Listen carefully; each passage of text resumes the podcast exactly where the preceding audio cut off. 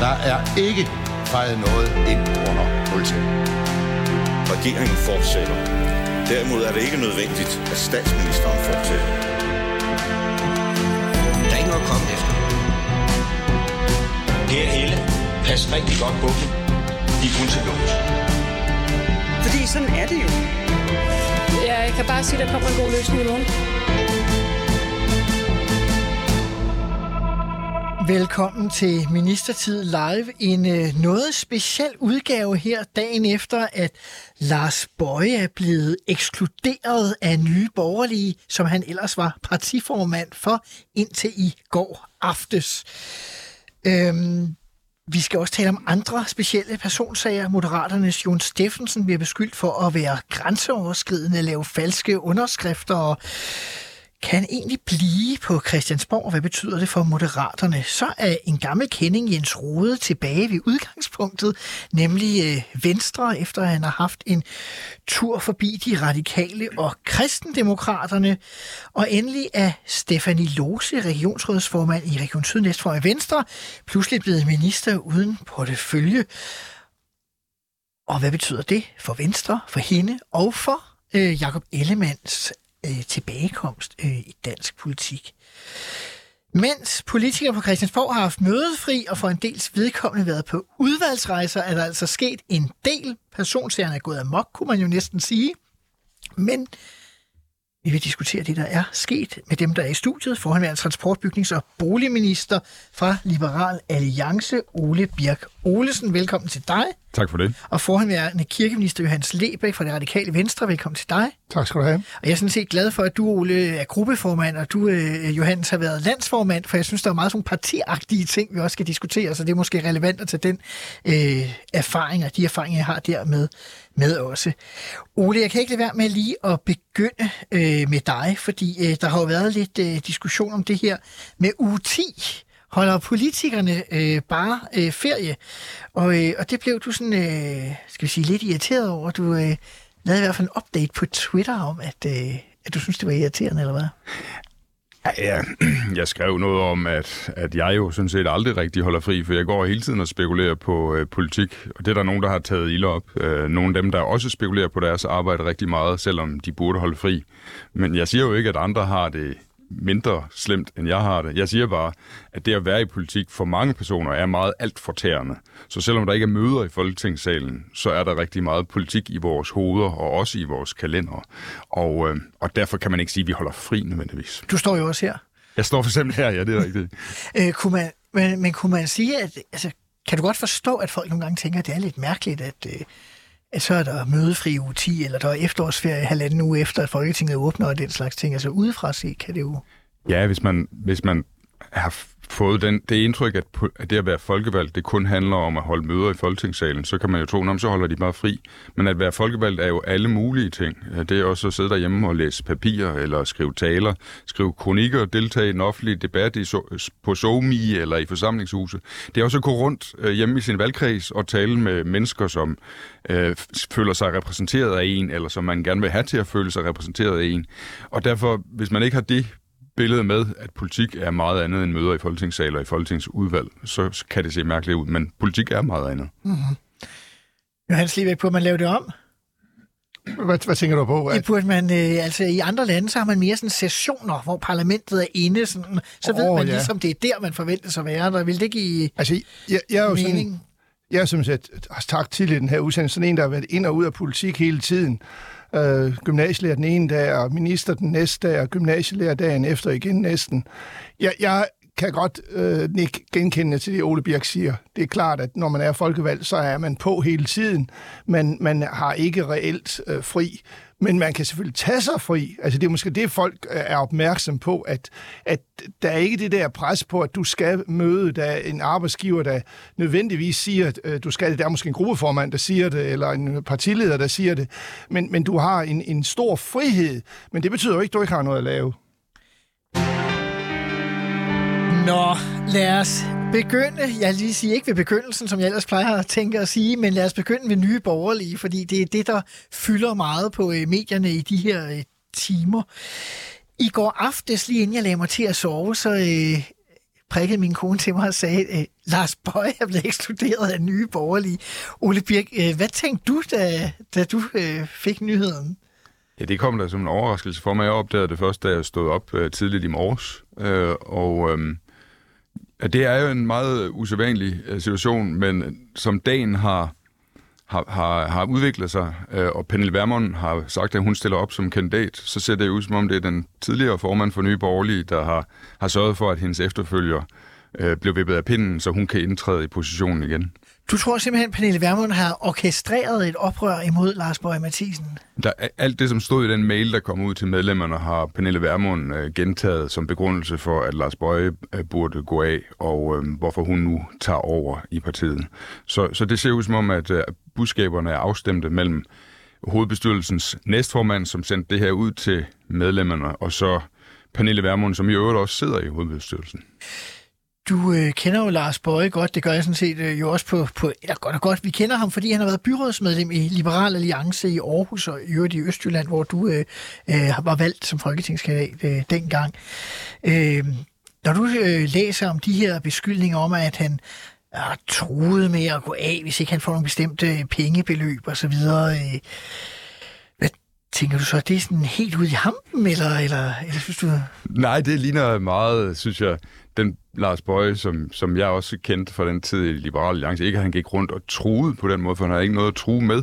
Men, men da han fik et udmærket øh, kommunalvalg i 2013, så fik han meget hurtigt store ambitioner om, at han skulle være i Folketinget, og han skulle sågar også afløse Anders Samuelsen som partiformand. Og det taler vi faktisk om en periode, hvor Anders var meget populær og var på vej til at føre Liberal Alliance til et rigtig godt valgresultat.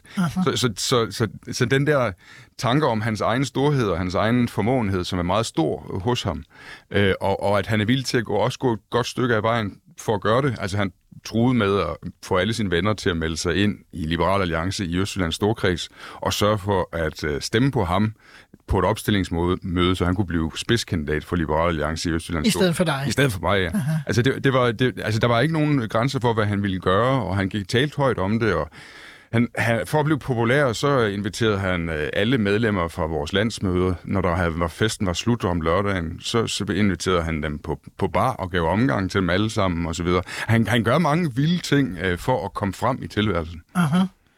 Er han for vild til politik? Ja, det synes jeg. Det synes du? Ja.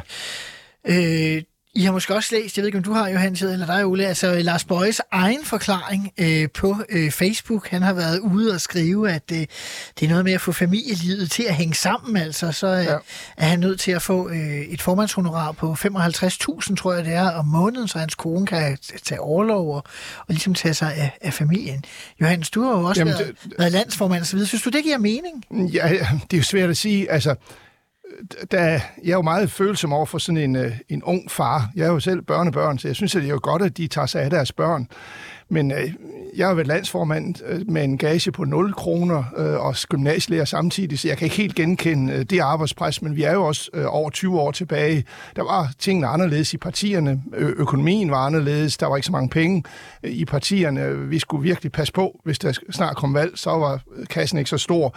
Så på den måde kan jeg ikke genkende det. Øh, man skal jo passe på i det hele taget i politik, øh, og måske mere, mere, politikere skal nok passe mere, meget mere på det, end folk i det private erhvervsliv skal. Ikke at blive for grådige i deres krav til øh, penge, øh, fordi øh, pressen hele tiden er der øh, hele tiden vil, vil, vil, vil slå ned på dem i det øjeblik. Så på den måde er det også dumt af ham at gå, gå, gå den her vej. Men i dag er det jo meget almindeligt, hvis man, øh, det har der, set også en flere oversigter i aviserne, de fleste partiformænd, de får honorar. Da jeg var gruppeformand for Liberal Alliance, der fik jeg 22.000 om måneden alene for at være gruppeformand. 55.000, jeg ved ikke, i, i, i dagens mønt, at det det er jo ikke, øh, så vidt jeg har forstået, så havde han fundet på beløbet, fordi at en konservativ formand Søren Pape skulle få en, øh, en tilsvarende løn. Jamen altså, det, det vil jeg heller ikke umiddelbart tage stilling til. Det må de jo sådan set selv om en ny borgerlig, hvis de kan få økonomien til at nå sammen. Og det de så altså ikke synes, de kunne. Øh, og så er der ud over det er jo de her 350.000 kroner, som, som, som ligger og svæver et eller andet sted, som han har lig, haft liggende i en bøje valgfond, som skulle frigives til ham, og jeg ved ikke han hvad. Han siger selv, det er for at undgå en Ida Augen, så skulle man Jamen, sig at få beskattet pengene, så man kunne bruge dem. Øh, jeg ved ikke, hvad man skal sige altså, til det. det. Det lugter for mig lidt af den der øh, overgrådighed, altså at man, man vil, vil, vil, vil, vil score penge på det, og ikke tage det lidt roligt. Aha. Men jeg selvfølgelig øh, kan godt se, at en, en, øh, et folketingsmedlem fra Jylland er hårdt presset, så han samtidig skal passe et formandsjob. Det vil jeg da indrømme. Ole Birk, du er gammel skattepolitiker. Hvad siger du til den der Ida Augen-forklaring? Øh, jeg har bedt mest mærke i det der, der handler om, at han ifølge næstformanden ville have udbetalt sit formandshonorar, altså det løbende, han skulle have Aha. de kommende fire år, det skulle han have udbetalt til sin virksomhedskonto. Aha. Og den, den, den uh, tror jeg ikke, at skat ville godkende, hvis de uh, fik nys om den. Altså, hans virksomhed leverer jo ikke noget til uh, Nye Borgerlige, går jeg ud fra. Det, det er Lars Bøjs person, der leverer partilederskab til Nye Borgerlige. Så jeg ved ikke, hvad det er for en virksomhed, han har. Ja, men han, det ved jeg. Han, han øh, spiller jo musik, øh, og jeg tror også, han har nogle, nogle ejendomme og så videre. Men, men øh, og det, og jeg, jeg tænker, at det handler om, at han, han skriver jo selv, at hans øh, kone skulle ikke have et arbejde, hun skulle øh, passe hjemmet. Aha. Og øh, hvis, hvis hun så lønnes af virksomheden, øh, så sker det jo med en lavere beskatning, øh, fordi hun både har et bundfradrag og ikke betaler topskat af den form for løn, end det, som Lars Bøje selv ville skulle betale, hvis det havde været personlig indkomst, fordi det er alt sammen over topskattegrænsen. Og, så jeg tænker, det er sådan nogle ting, han har været ude i, og jeg tror ikke, det ville være, blive godkendt af skat, hvis skat fik nys om det. Hvad, øh, altså, familieforklaringen, giver den mening for dig? Altså, øh, du er vel også en forholdsvis aktiv politiker? Jamen altså, det kan da godt uh, give mening, at, uh, at, at det, tingene bliver lidt, lidt, at konen bliver nødt til at tage lidt mere fri og ikke arbejde så hårdt, fordi at manden hele tiden er væk i København. Det kan da godt være, det er rigtigt. Men, men, men det er også bare en Lars Bøje Classic øh, at sige, at det handler om hans familie, familie og hans børn. Han, han benytter enhver lejlighed til at tegne et billede af sig selv som familiefar. Han skriver hele tiden om sig selv som familiefar. I hver anden post eller sådan noget handler det om, at han jo er far, og, og at han gør alting for sine børns skyld og sådan noget. Og det, og det, det er sådan en, en selviscenesættelse, som jeg synes, at, at den er så tyk, at, at hvis man var lidt forstandig, så burde man ikke hoppe på den. Men han, jeg kan jo se, at der er mange folk ude på Facebook, der, der sluger det råt og liker. Der er over 4.500 mennesker, ja. der, der jeg kiggede efter, havde både liket eller elsket det her, eller hjertet, hvad det hedder, opslag. Ja. Altså 4.500 på nogle ganske få timer. Ja, og der er gang, givetvis mange flere nu, øh, fordi det er noget tid siden. Øh, jamen, der er mange øh, derude, øh, men jeg synes, jeg synes bare også, man kan se på den måde, de, de skriver på og så videre, at Øh, Øh, at det, det, det er mange af dem, der har gået i livets skole, og som, som øh, ikke... Øh, jeg, jeg synes ikke, de virker så, øh, så begavet. Og, og, og det, jeg synes også, man skal være lidt... Øh, man kan ikke være alt for begavet, hvis man skal sluge Lars Bøjes selviscenesættelse. Jeg, jeg sidder og... Den måde, han selviscenesætter sig selv på, den, den, for mig giver det opkast fornemmelser. Og det, og, og det, det tror jeg, det gør for alle øh, begavede mennesker. Men øh, det kan jo godt være... Øh, jeg kan jo ikke lade være med at få tanken, og det kan jo selvfølgelig godt være med min egen historik, det ved jeg ikke. Øh, tror du, Lars Bøje stifter et nyt parti? Ja, det er ved at gætte, øh, det er jeg vil sige 90% sikker på, at Lars Bøje stifter et nyt parti, fordi han er jo helt overbevist om, at øh, han kan gøre det her meget bedre, hvis bare han får lov til at at, at starte fra bunden, og han, han vil være overbevist om, at han kan få rigtig mange stemmer, hvis der bare står Lars Bøje ud over det hele, og han har uhindret adgang til at bestemme, ja. Men han har jo mange følgere på Facebook og så videre, øh, så han kan vel nemt blive opstillingsberettiget? Det, det skulle man tro. Altså, så svært er det heller ikke nu om stunder at indsamle øh, godt 20.000 digitale underskrifter. Øh, Inger Støjberg gjorde det i løbet af 4-5 dage. Inger Støjberg, Inger Støjberg. Ikke? Hun er, hun er fantastisk. Lars, Lars Lykke brugte alligevel et stykke tid på det. Jeg tror alligevel godt, at Lars Bøje ville kunne gøre det her i løbet af af få måneder, øh, med det store, den store følgeskare, han har ude på Så du tænker, det mest sandsynlige, det er, Lars Bøje stifter et nyt parti, der øh, inden ved Folketinget mødes igen til september, er til, eller oktober, undskyld, er opstillingsberettet til Folketinget? Øh, Ja, men det går så hurtigt, det ved jeg, det kommer an på, hvordan, hvilken proces han ønsker, det skal være. Men, men jeg vil tro, at hvis han ønsker en hurtig proces, så vil han kunne gøre det i løbet af nogle måneder, ja. Tror du på et bøjeparti, Hans Lebe? Jeg ved ikke, hvad jeg tror på. Jeg, jeg, jeg tænkte lidt over, om, om det øh, segment, som Lars Bøje øh, appellerer til, kunne være med til at skabe nye borgerlige ind, i, øh, da der, de, er jo, ligger- de ligger også ret langt nede. Der er rigtig, rigtig mange De, problemer der, i det parti. de havde da sådan flere målinger men, men over om, om, om det segment, fordi så kunne man sige, hvis det er et segment, der sådan er vaccinenægter og så videre og så videre, øh, øh, øh, hvis, hvis de kunne øh, stemme på Bøje, og så nogle mere traditionelle nye borgerlige, hvis den slags findes, kunne blive ved med at stemme på nye borgerlige. Der er jo allerede en vis partistruktur. Der er jo nogen, der, der, der må, må følge en anden form for loyalitet over for partiet. Sådan går det, når man er kommet ind i, i, i partimaskinen. Så kunne man måske godt forestille sig, at nye borgerlige kunne overleve. Men kan man forestille sig, at, at der kan stille et nye borgerlige op ved siden af en Lars Bøje Mathisen? Det kan da godt være, at de kan stille op. Folkeparti og Danmarksdemokraterne altså, og vi får godt nok det minder mig om da, øh, min tidlige ungdom der i 70'erne, der, der var, var der fem eller seks øh, partier på, på venstrefløjen. Den yderste venstrefløj. Og, og, og der var nogle af dem, de fik, øh, de fik stort set slet ingen stemmer. Uh, det kan vi selvfølgelig godt komme til at opleve til et valg igen. Men men jeg tror alligevel ikke på, at, øh, at det segment er stort nok, hvis det ikke kan koble sig på et traditionelt parti, som, eller et, et parti, der allerede er lidt etableret, som Nye Borgerlige var. Jeg er nødt til at spørge dig også, Ole Birk. Tror du, han kommer i Folketinget så? Det, det vil jeg ikke øh, udelukke. Han kan vel også tage nogle stemmer for Liberal Alliance, sådan Nej. de mere... Øh, det tror du ikke? Nej. Det vil jeg tro. Altså, det siger jeg ikke for at genere dig, men det vil jeg tro. Nej, altså, øh, vi har... Øh, øh, altså, der, når man er meget populær, så har man selvfølgelig stemmer Der er alle mulige er det hjørner jo. i, i samfundet. Men, men, men den type af vælgere, som han taler til, øh, er øh, ældre end vores øh, typiske vælgere er, og har kortere uddannelser, end vores typiske vælgere har. Øh, Så det, der er ikke et stort overlap, men selvfølgelig er der, der nogen, ligesom der, der er også nogen, der er skiftet fra enhedslisten til Dansk Folkeparti i løbet af en valgperiode. Du mener, det er på det niveau? Jamen, jamen det er der jo nogen, der Jo, jo. Men altså, jeg tænker, øh, det kan selvfølgelig være, at jeg har skiftet vælgerne fuldstændig ud, øh, siden jeg selv var aktiv i Liberal Alliance, men jeg synes, at Lars Bøje-typen kunne man da godt møde hister her. Ja, ja, han har jo været hos os. Ja, Øh, det er det. Og det, og det, er, der, det er da også rigtigt nok, men, men i takt med, at det blevet mere og mere øh, skingert øh, Hos Lars Bøje. hos Lars Bøje, altså det her med... Øh, altså, vi var jo også kritiske over for dele af coronaindsatsen, Aha. men ligefrem og det der med at sådan ligesom øh, give medhør og lytte på folk, der mener, at, man, at der, det gør meget stor skade, at man modtager en vaccine, og at Altså, øh, der, der er bare nogle, nogle grupper, i, som har samlet sig omkring nye borgerlige, som ikke øh, hører naturligt hjemme hos os i hvert fald. Så du tror, at, at, at dine vælgere er så sådan for gode til den slags? Jeg tror, de er mere tænksomme, end at hoppe på den øh, iscenesættelse, som Lars Bøje har af sig selv. Hvis vi så kigger på øh, dem, han... Ja, han forlader dem jo ikke. Dem, han er blevet smidt ud af. Du siger, startede udsendelsen, øh, Ole, med at sige, at det her var øh, Pernille Vermund måske i virkeligheden, der sammen med næstformand og andre har iscenesat det, for at hun kan genovertage sit øh, parti. Jeg ved godt, jeg er det sidste menneske i verden, der skal sige det her. Men nu gør jeg det alligevel. Når man ser det her udefra, altså hvorfor nedlægger de ikke bare partiet i god ro og orden og beskæftiger sig med noget andet? Altså hvad skal vi med nye borgerlige, med alle de partier, der minder om det? I hvert fald især Pernille Vermund-udgaven.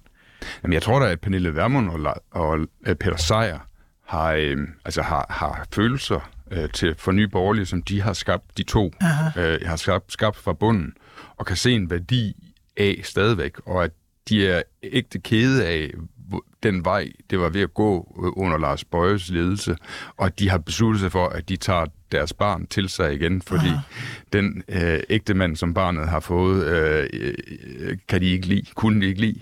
Men der var to færre øh, borgerlige partier, hvis vi tæller moderaterne med til de blå, øh, dengang de stiftede det, og nu kommer der muligvis også et Lars Bøje-parti, og er der ikke en række partier, som man sagtens skulle sige, at Pernille Vermund og Peter Sejer bare kunne gå ind i, uden at det ville være specielt... Øh, Mm, Jo, altså de, altså de er jo hårdere på udlændingepolitikken end, øh, end, end, end alle andre end DF, øh, og de er ikke lige så røde i den økonomiske politik som DF, så de føler jo, at de har behov for det der parti, som taler til folk, der er, har en øh, økonomisk liberal politik og en hård udlændingepolitik.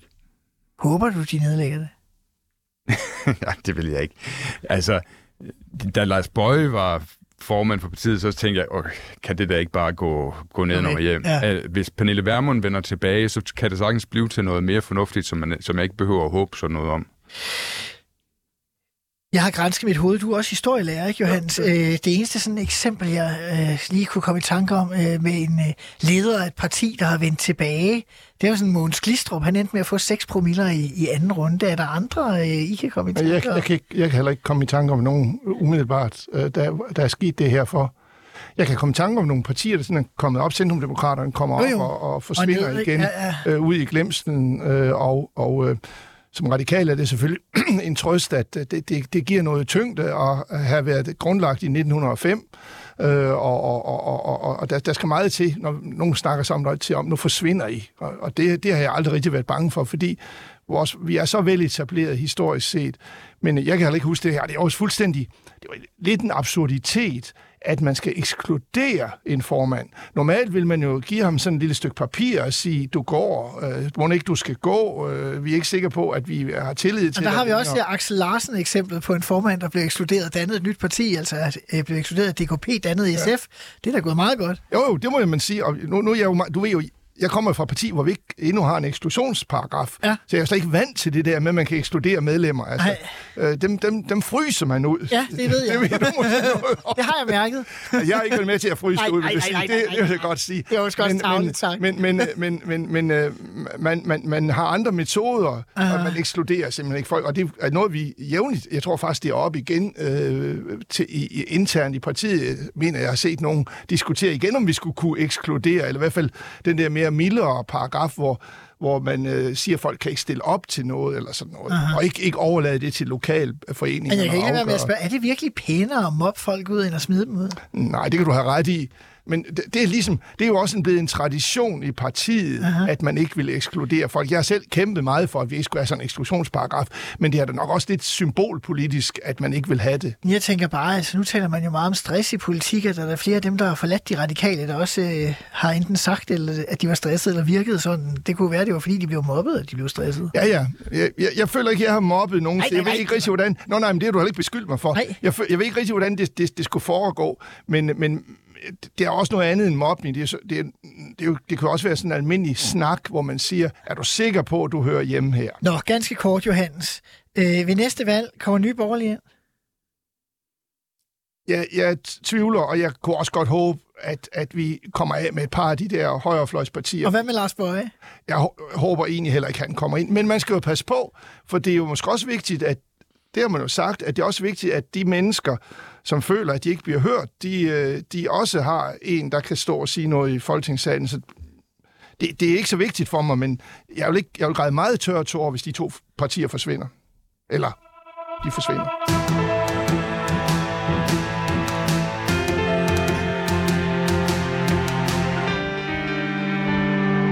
Vi forlader borgerlige Pernille Vermund og Lars Bøje og går videre til en sag, der måske ikke er mindre spektakulær, nemlig øh, Moderaterne og deres øh, udenrigs- og kulturordfører Jon Steffensen, som er kommet i vanskeligheder. Der har været beskyldninger om en falsk underskrift, der er kommet en optagelse, hvor det grandgiveligt lyder som om, at det er det, der foregår. Der er øh, på det seneste kommet beskyldninger om dårlig ledelse i hans øh, tid som teaterdirektør, grænseoverskridende opførsel over for skuespillere osv. Øhm, det kan jo være, hvad det være vil, øh, Ole. Det er ikke, fordi det hele skal handle om din Twitter, men jeg synes bare, du havde et meget interessant øh, tweet i den anledning. Jeg læser lige højt, hvis det er okay. Ja. Øh, du skriver, der er ingen grund til at kommentere på sagen om Jon Steffensen. Den taler for sig selv. Men jeg synes, at Engel Schmidt, altså vores kulturordfører, fortjener at få ørerne i maskinen for sidste år at påstå vilde ting om Steffensens fyring. Den var politisk, påstod han, og det delte han et politisk budskab om. Og så øh, øh, fortsætter du i næste tweet, at fyring var intet mindre end et angreb på demokratiet. I dag, hvor vi alle ved mere, siger Engel Schmidt, at nu ved han ikke nok om sagen til at udtale sig om den. Det skulle han have sagt sidste år, i stedet for at påstå grimme ting om bestyrelsen på Avenue T. Er du enig i det, Johans?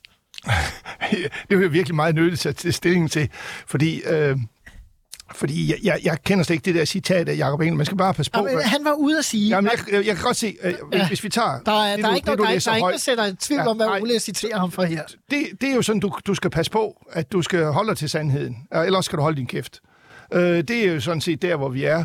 Øh, og det skal du også passe på, når du støtter mennesker, som du... Øh, øh, hvis du skal støtte med op omkring folk, og det er jo måske det, Engel har villet, så skal du vide, at du skal, du skal have, have, være på fast grund for at kunne støtte om folk. Men allerede dengang, øh, der tror jeg, der var mange mennesker, der tænkte, okay, altså han beskylder simpelthen øh, tidligere øh, finans- og arbejdsminister ja. Henning Dyrmose, der har været virksomhedsleder for TDC og en række andre steder i det private erhvervsliv.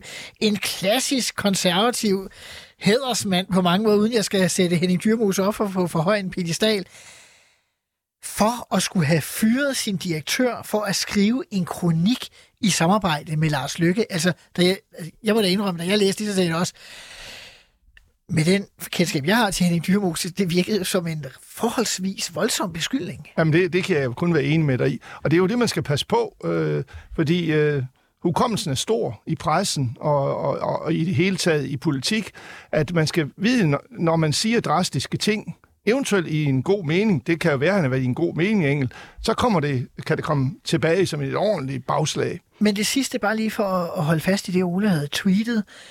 Altså, hvis man siger først, beskylder nogen for noget, og når så at uh, sagen begynder at, at se ud, som den ikke rigtig holder, og så kommer man ud og siger, Nå jo, nu kender jeg ikke sagen godt nok til at tale om den. Altså, det, det virker jo helt absurd. Jamen, det, det er jo så bare hyggeleri. Altså, det, det kan du jo så sige, at nu, nu, nu er man på den. Nu har man fået en dårlig personsag i, i partiet, og, og trækker sig så ud. Det, det er jo måske meget naturligt, øh, at man gør det. Det er ikke særlig øh, heroisk.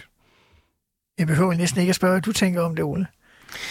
Nej, men det er jo sådan en Altså, Moderaterne udvalgte en kandidatbase af folk, om hvem de hævdede, at de stod for alle mulige fantastiske ting. Aha. Øh, altså, hvis, man der, hvis de havde haft en perifær berøring med det at stifte virksomhed, så var de iværksættergenier. Øh, og, øh, og, og, og, og, og Jon Steffensen var en fantastisk mand fra kulturlivet osv., så, videre. så de blev lidt ramt af, at han blev fyret.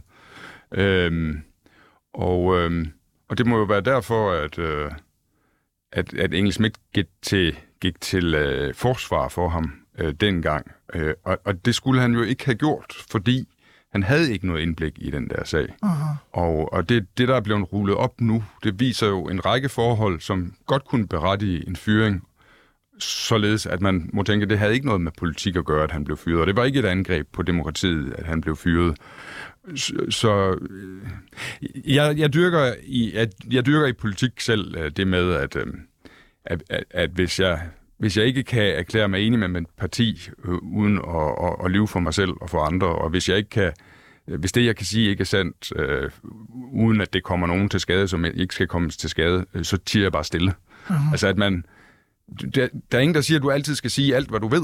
Det er, sådan er der jo ingen mennesker, der, le, der kan leve, at de skal sige alt, hvad de ved om deres arbejdsplads og deres øh, kone og deres øh, bedste ven og sådan noget. Man, må, man behøver ikke at sige alt, men man skal være med at sige ting, der ikke passer. Øh, jeg vil sige, når man er kommet det, men hvad er det, når man er kommet derud, altså uden vi behøver at forholde os sådan specifikt til den konkrete sag, altså hvis du øh, er gruppeformand, og en af dine øh, partikollegaer kommer i en situation, hvor at de har sagt noget, som ikke længere kan holde vand, de behøver ikke at være et gennemført dårligt menneske af den grund.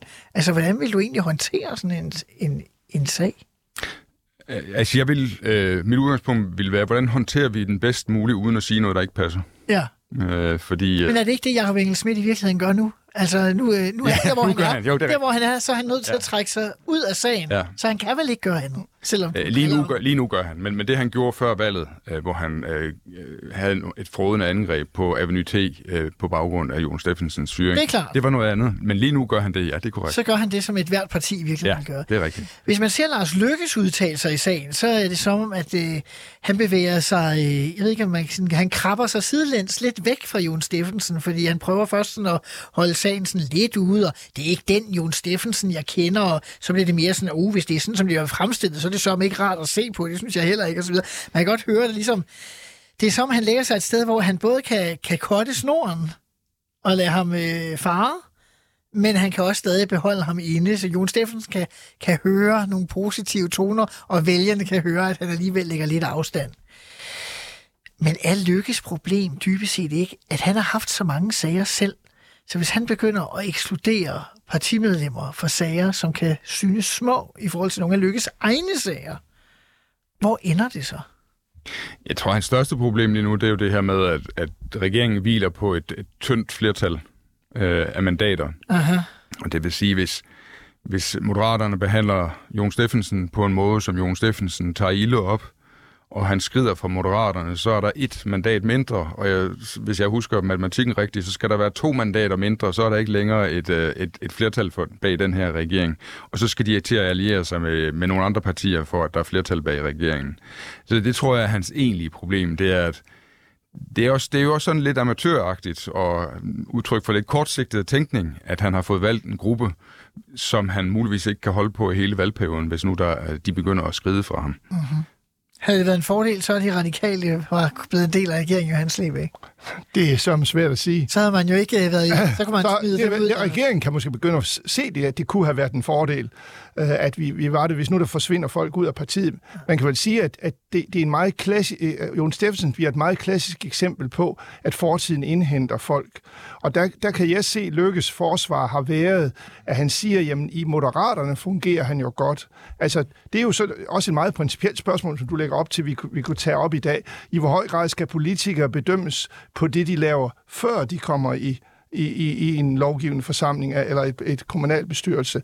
Hvor lang tid ud i, i fortiden skal man kunne forfølges af det, man har lavet? Øh, og det, det ser jeg ligesom konturen af i, i Lykkes forsøg på at forsvare Jon Steffensen. Men er der ikke det særlige netop, at øh, partiets næstkommanderende, kulturministeren, han har faktisk været ude og forsvare ham Jamen, netop? det gør det være. Så, så det er det jo det ikke være. fortid længere, så Ja. er det jo deres egen nutid. Ja, det er du helt ret i, at han har, han har på en eller anden måde været involveret i fortiden. Fordi hvis, hvis det kun er et spørgsmål om, du bliver valgt ind i, i, i en kommunalbestyrelse eller i Folketinget, og så der dukker en sag op, der er 4-5 år gammel, medmindre det er en, en, en, øh, en straffesag, så, så, ja. så, så kan man sige, hvor, hvor meget skal det ramme en person, hvis han i øvrigt fungerer godt politisk. Det vil jeg i hvert fald have min overvejelse, hvis, hvis det var mig, der var partileder. Ja, som landsformand har man jo ikke haft de, den slags øh, overvejelse. Men med de, de snakke, der er om øh, sådan grænseoverskridende at tvinge unge mennesker til at være nøgne på scenen eller i billedmateriale og så videre, altså jeg vil sige, det radikale venstre havde man jo ikke kunne fortsætte. Nej, nej, men det, det er klart, det han har, det han har gjort øh, så- som, øh, som scenemand. Jeg har set Berlingskes øh, teaterredaktør, han, han gør meget fint opmærksom på, så jeg går i et interview på, at, at det er jo meget sårbare mennesker, det er jo prekariatet, som han kalder det. Altså alle de der løst, løst ansatte, Aha. der er i teaterbranchen, som jeg også selv kender en del til, som går på dårlige lønninger og sådan noget. Det er til synlande nogle af dem, han har kunnet tillade sig at opføre sig sådan overfor. Og der har måske også været en særlig tone i den branche, som, som gør, at han har troet, han kunne det. Det gør ham ikke mere tiltalende, men det forklarer måske noget. Forløbig ser det jo ikke, man kan sige, ud til, at det i stor grad rammer Moderaterne som parti. Altså, de står lidt under valgresultatet, men jo ikke noget bemærkelsesværdigt i forhold til måske deres øh, regeringspartnere. Øh, og hvad man kunne forvente af et nyt parti, der lige har fået 16 mandater og så videre. Altså, kan Lars Lykke bare overføre sin, øh, sine 9 gange 2 liv øh, som kat, øh, katten i politik over ja. Til sine medlemmer? Jeg mener, jeg mener øh, Bertel Hård, han sagde, at han havde 10 liv siden sidst vi var sammen. Ja, ja. Øh, og øh, jamen, jeg tror, det parti er Lykke. Det kunne lige så godt hedde Lykkepartiet. Ja. Og, og øh, han klarer sig jo til synligheden ret pænt lige for tiden. Han rejser verden rundt og er den store udenrigsminister, og øh, pressen er også blevet enige om, at han klarer sig meget bedre, end man havde regnet med, og han har den gamle statsminister Pondus og så videre.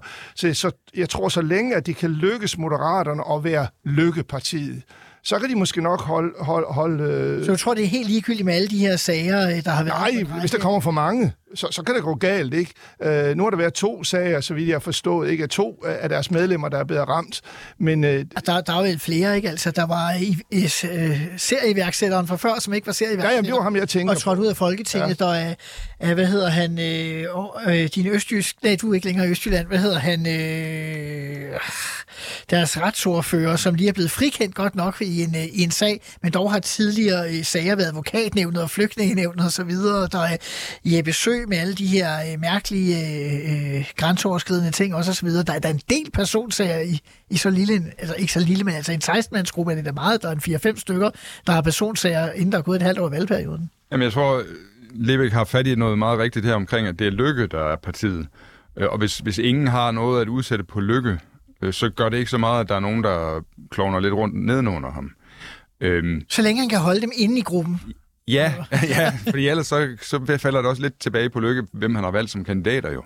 Hvis regeringen falder, fordi Lykke har valgt nogle dårlige kandidater, der skrider fra partiet og dermed fra regeringens flertal. Men hvis nu det her blev en diskussion i partiet, hvor nogen begynder at sige i partiet, det er også for dårligt, at, at, at de her sager bliver ikke håndteret, og, og Lykke burde gøre et eller andet, og Lykke han begynder at diskutere med folk i partiet om, hvad han burde gøre, og der bliver diskussion om Lykkes lederskab, så, så, så kommer det til at også smitte af på moderaterne, hvor Lykke fylder så meget. Men så længe der ikke er nogen, der, der tænker, at Lykke har gjort noget galt, så tror jeg ikke, det kommer til at gøre noget for Moderaterne. Man kan jo også sige, at øh, alle kender sådan øh, Lykkes moralske habitus, og øh, han har samtidig leveret det, som han har lavet partiet for, nemlig at få den her midterregering. Så hvorfor være sur over noget? Ja, altså, øh, jeg, jeg, jeg, jeg tænker, at, at, at folk tænker, at jamen, det er der noget værre øh, klovneri med, med det, der foregår der. Øh, men, øh, men, men Lykke er der stadigvæk vores mand på Christiansborg.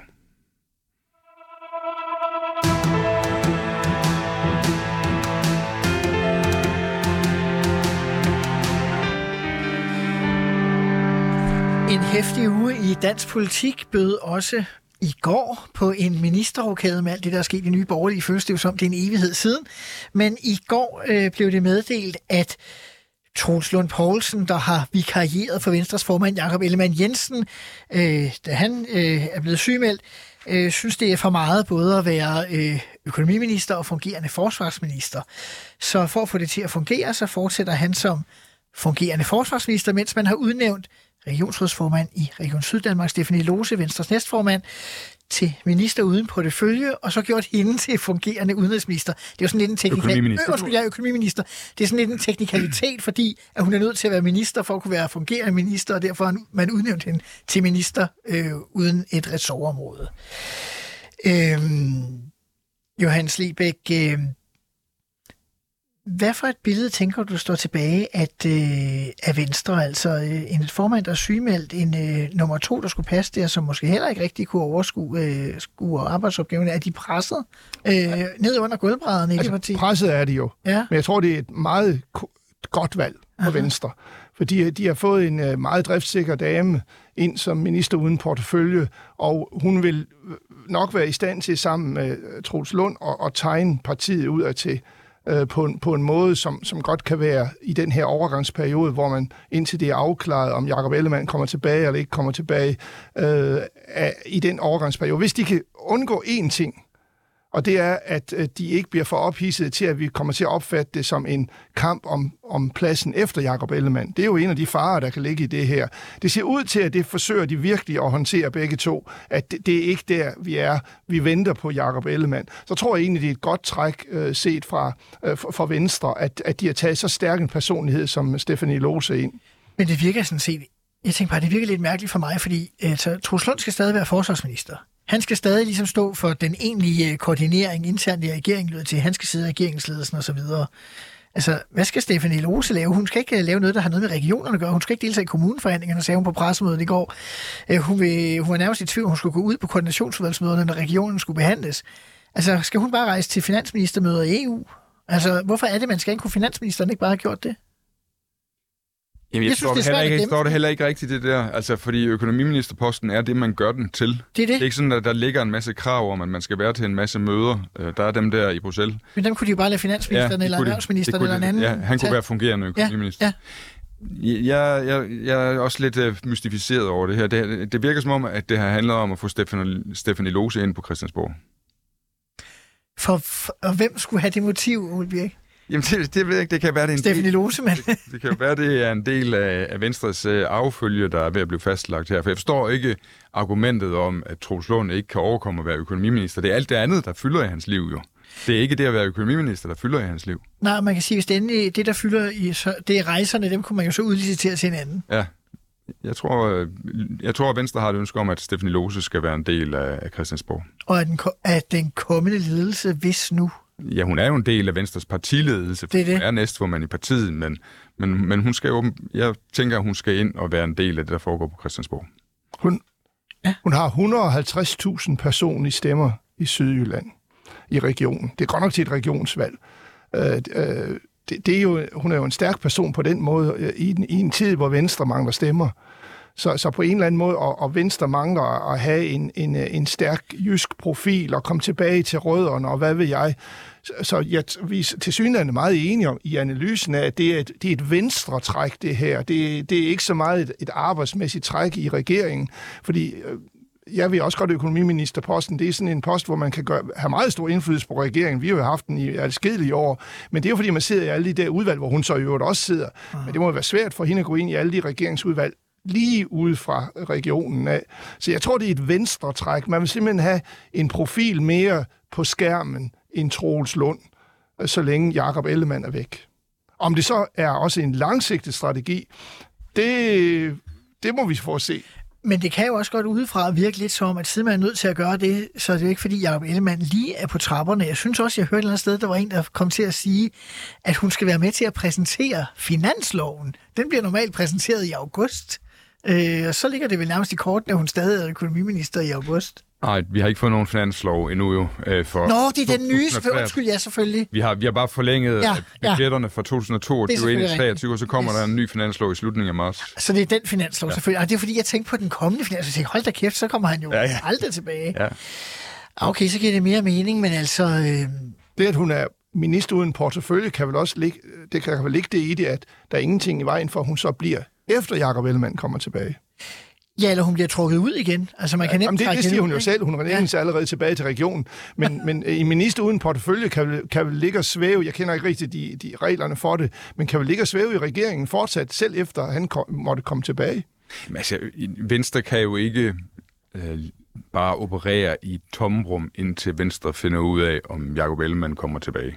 Det er jo usikkert, om han kommer tilbage, uanset hvor meget folk, der bliver spurgt, de siger, selvfølgelig kommer han tilbage, så er det usikkert, om han kommer tilbage. Og det tomrum kan Venstre ikke leve i, og derfor er de i gang med at lave øh, dit, nogle forberedelser til, hvad der skal ske, hvis han ikke kommer tilbage.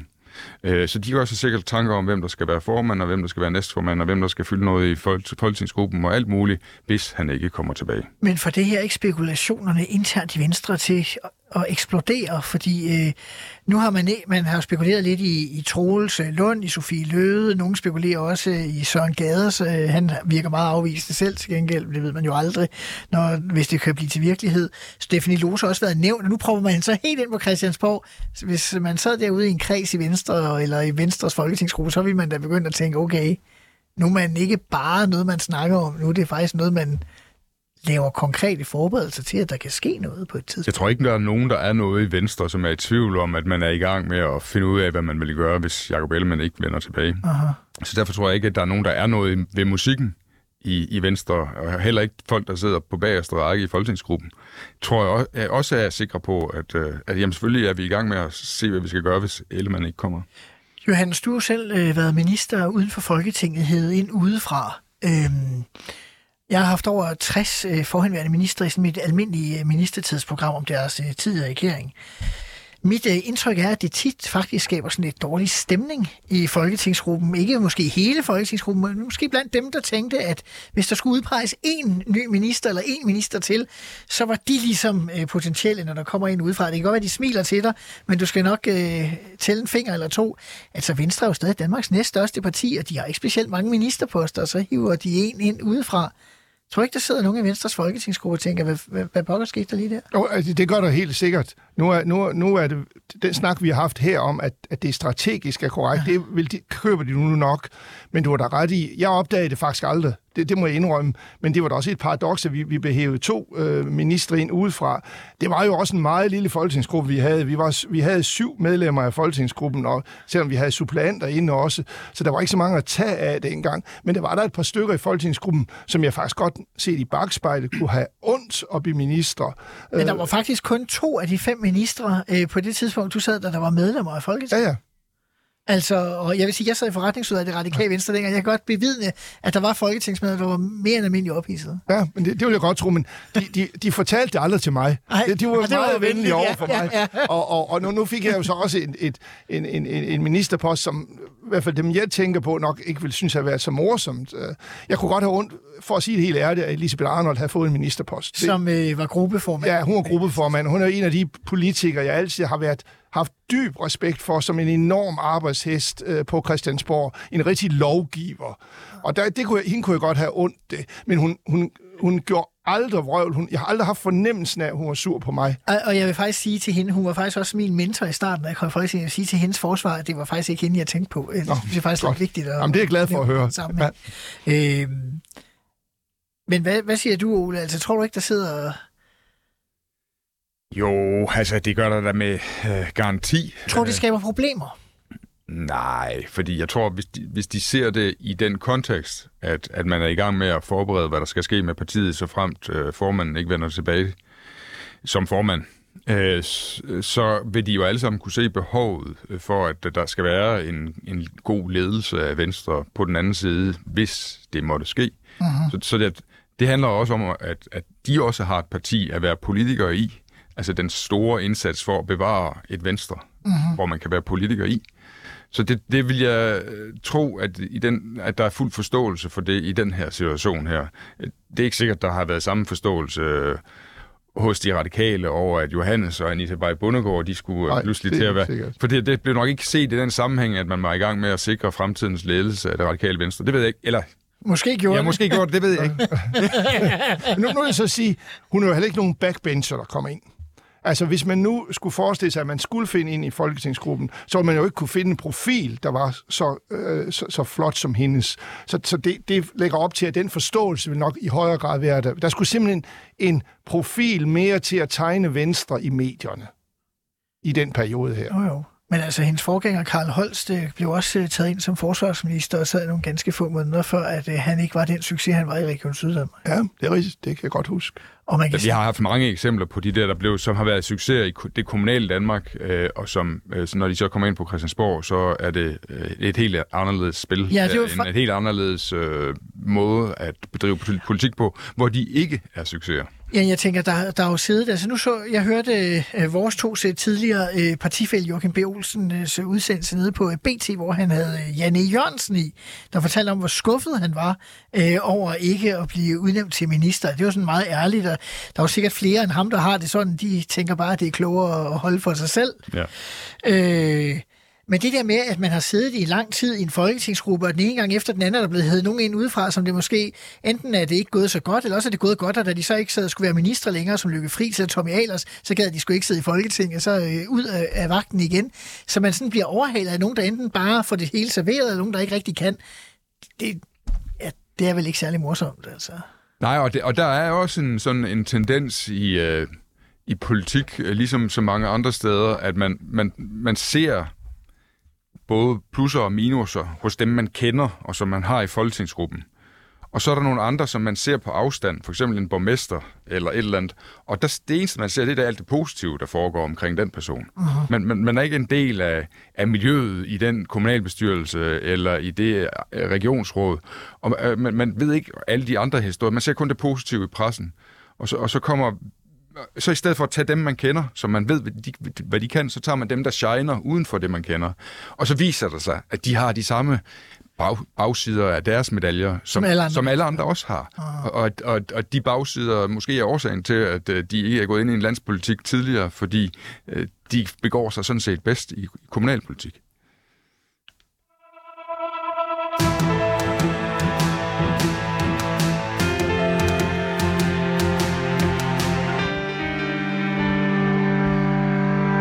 Plejer i slutningen af udsendelsen at se lidt på, hvordan går det så egentlig for SVM-regeringen. Vi har jo indirekte lige været lidt inde på det, fordi hvordan går det egentlig for de arme venstrefolk, øh, som øh, jo nu i, situationen har taget, taget endnu en vikar ind øh, i forhold til, til partiformanden.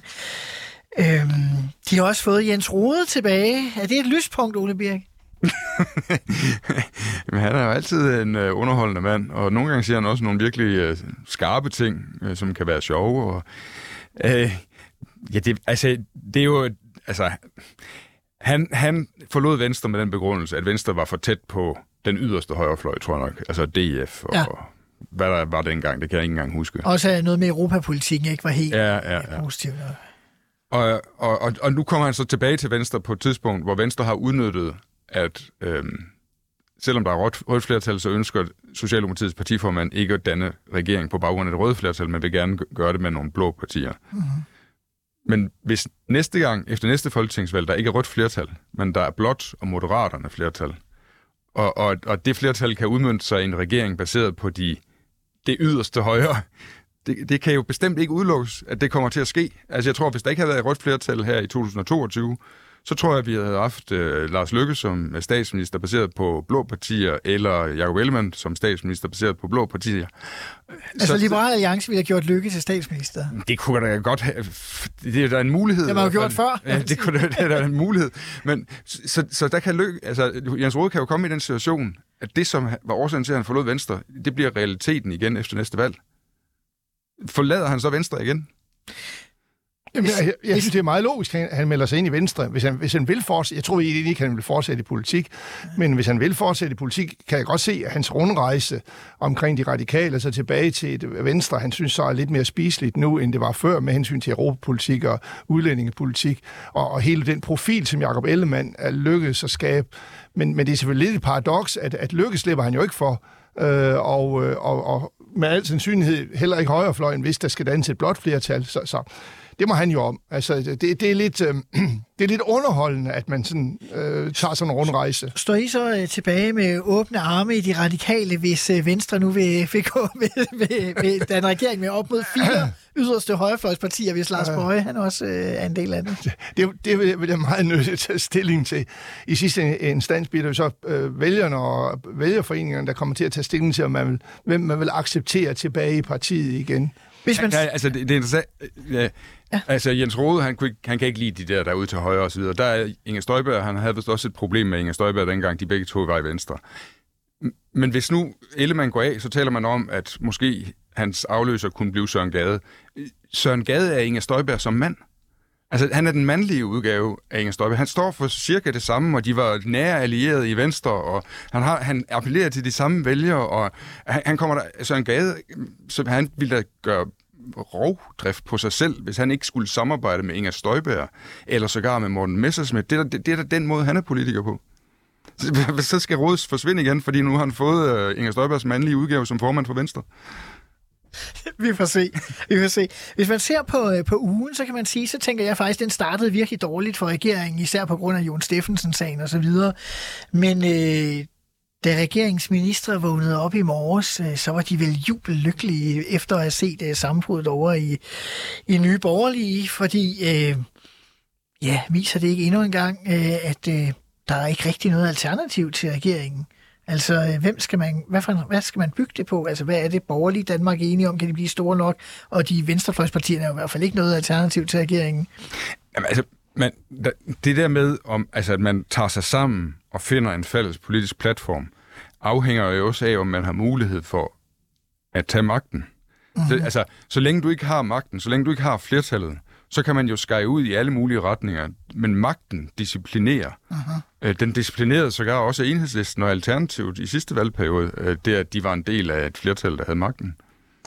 Jeg tror, at hvis jeg var sad som minister i den nuværende regering, det kunne jeg jo godt gøre som radikal teoretisk set, uh-huh. så tror jeg, jeg glæde mig allermest over, at overenskomsterne er ved at falde på plads det, den store bededags øh, forskrækkelse, man havde i fagbevægelsen, den er til synlædende næsten virket modsat, næsten proaktiv, for at man har fået gennemført en række øh, overenskomster. Det tror jeg nok, jeg vil øh, tage et dyb, dybt lettelsens suk i regeringen over, at vi måske alligevel ikke kommer til at gribe ind i en stor konflikt. Det, det, det vil jeg nok føle var det næsten det vigtigste, der var sket i den her uge.